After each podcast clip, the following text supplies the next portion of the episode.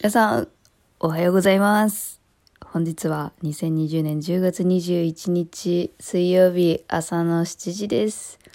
私は朝の5時頃です。おはようございます。えー早起きが大得意と言っている私、ゆとりフリーターですが、ここ最近はやっぱりね、もう完全に冬じゃん、もう。秋どこ行った？寒くない？もう寒いせいで、もう寝起きめっちゃ悪いです、ちょっと。本当に頭起きてないんですが、今回の朝の回はいつもと趣向が違います。そうです。先週から聞いてくださっている方でしたらご存知の通り、今回はリスナーの持ち込み企画イエーイ あ、こういう感じで盛り上げといてもらえれば、この朝の眠い感じも吹っ飛ぶかもしれない。そうです。ラジオネームどんぶらこさんの持ち込み企画で、えーリスナーと交換日記をやってみてはいかがですかっていう企画ですね。ということで、今回やってきました。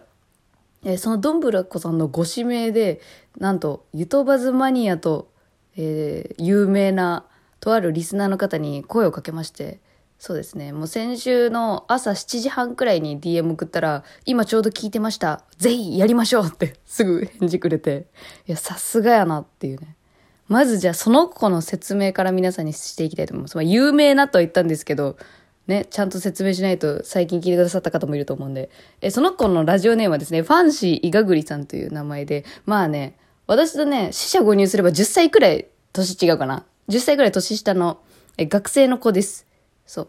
で、まあ、その子はですね、あの、とあるきっかけがあって、1年くらい実はサイレントリスナーになってましたっていうふうに、えー今年打ち明けられたんですね。まあ、その理由としては、あの、リア友に間違えてゆとばずを布教してしまって、で、布教してしまって、その友達が実際聞いてくれたんだって。で、その時に思い出したの、自分は。あ、俺結構マジでリアルな恋バナを、あの、ゆとばずに送って、それ読み上げられちゃってるから、もしリア友がそれを聞いたら、俺ってバレるんじゃねっていう。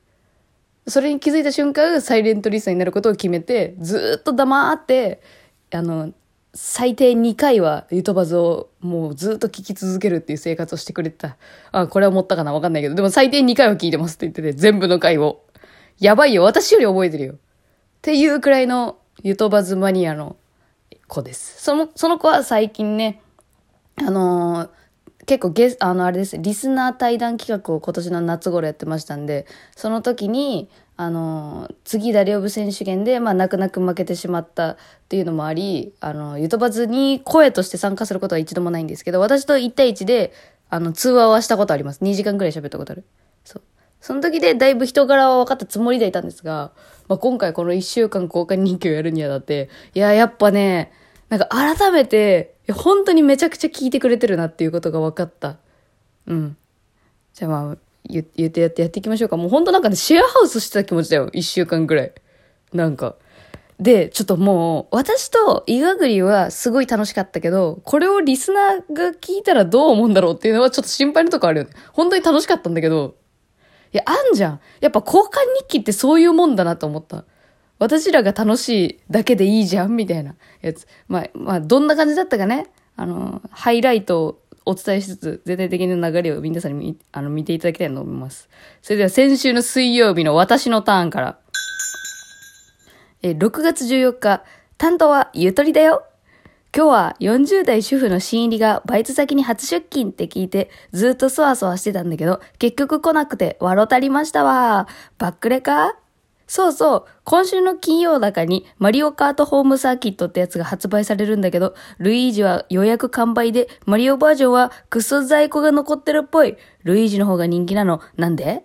まあ、こんな感じですね、私の入りは。やっぱ私がスタートダッシュを切るからたくさん話題を提供しようという、こう、ガツガツ感が見えますね。初日は。あと、まあ、交換日記なんで、あの、ピクシブかな？なんかフリーで配ってますっていう、交換日記のテンプレ使わせてもらってます。皆さんももしね、やりたいなと思ったら、あの、今回私たちが利用したやつ、あの、貼っときますわ、URL に。フリーなんで自由に使ってくださいってやつね。あと、バッドニュース新入りのバックレ。グッドニュース義理父にそばおごってもらった。とかね。マジでその日にあったことをただただ書いてるだけです。でもこの緩さがいいでしょ。うん、あとね、何でもランキングっていうのがあって。まあ、私はちょっとまあ、あんまり面白くないんですけど、許せる菓子パンランキング。かっこファミマに限る。第3位、チョコスティックパン。第2位、ミルクフランス。第1位、板チョコクロワッサン。みたいなね。あそんな感じでさ、ちょっとあんま面白くないな。これ尺と、あんまり取りたくないな。次行こう。次の日。まあ、こういうのを経て、10月15日。担当はファンシーイガグリだよ。これ初めてのね、イガグリの字を見たわけよ。いや、字上手や。うん。ちっちゃくて字上手や。こう。何の用もなく、世界堂っていうバカでかい画材屋に行くのをライフワークにしてるんだけど、今日買った300円のカッターがめっちゃ使いやすくて嬉しい。ほんま支えすぎて可愛いんだけど。マリオカートの、あ、ホームサーキット知ってるよ僕が小さい頃は、チョロ Q が操縦できるようになってめっちゃ革新的だった。任天堂はルイージブラザーズに改名するか、ジョンソンジョンソンみたいにマリオルイージにしないと弟ポジで兄貴より稼いでるルイージに申し訳が立たないね。申し訳が立たないね。いや、ほんまになんか、面白、面白日記にしようとしてくれてるんですよ、初日ね。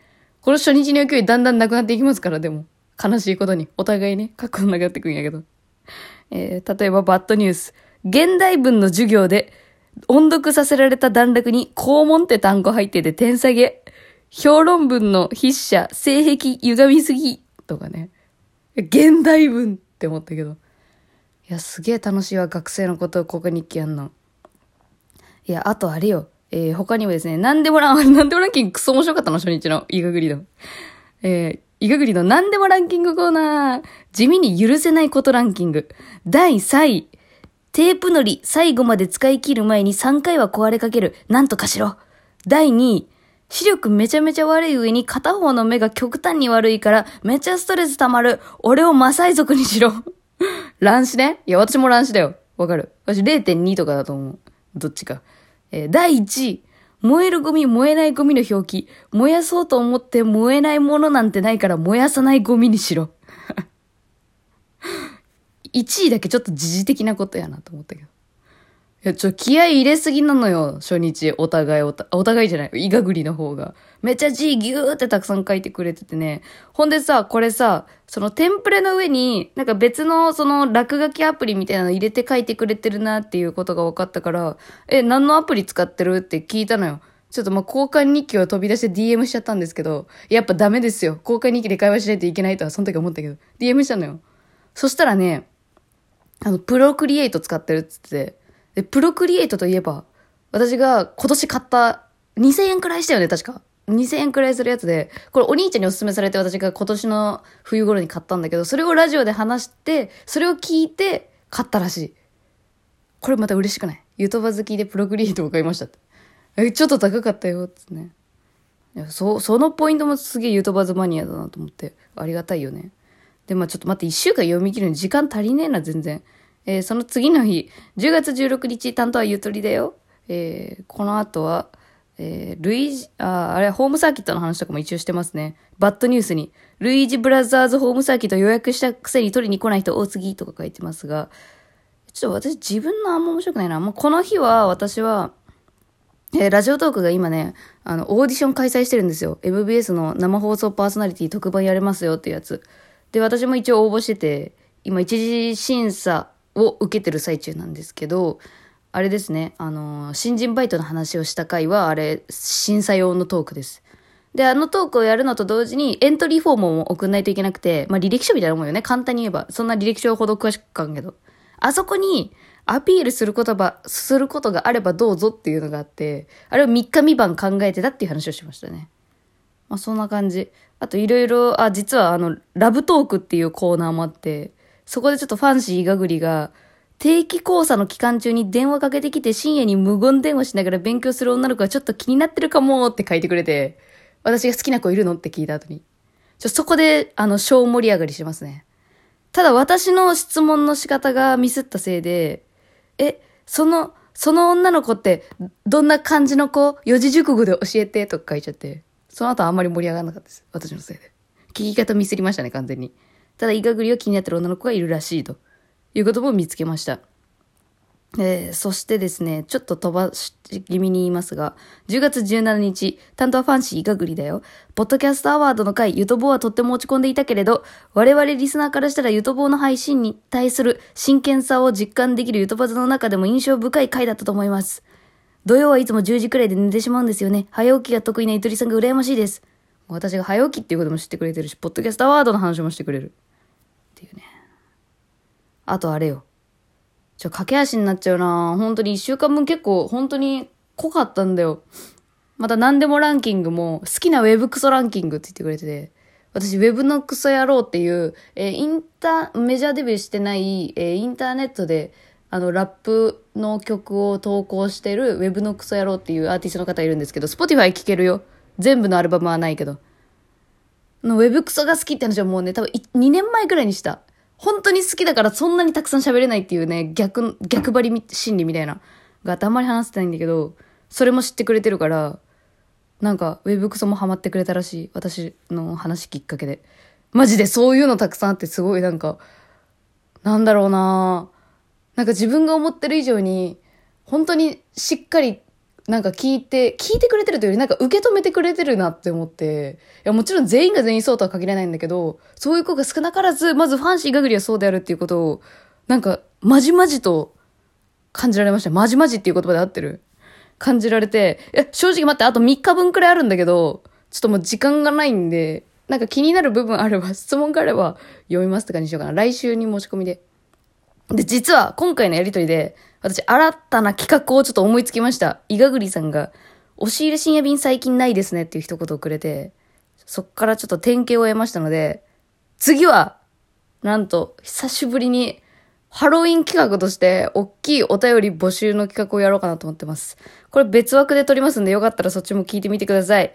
今日は10月21日でした。来週28日は、イガグリの続きの話か、フリートークかになると思います。それでは、いってらっしゃい。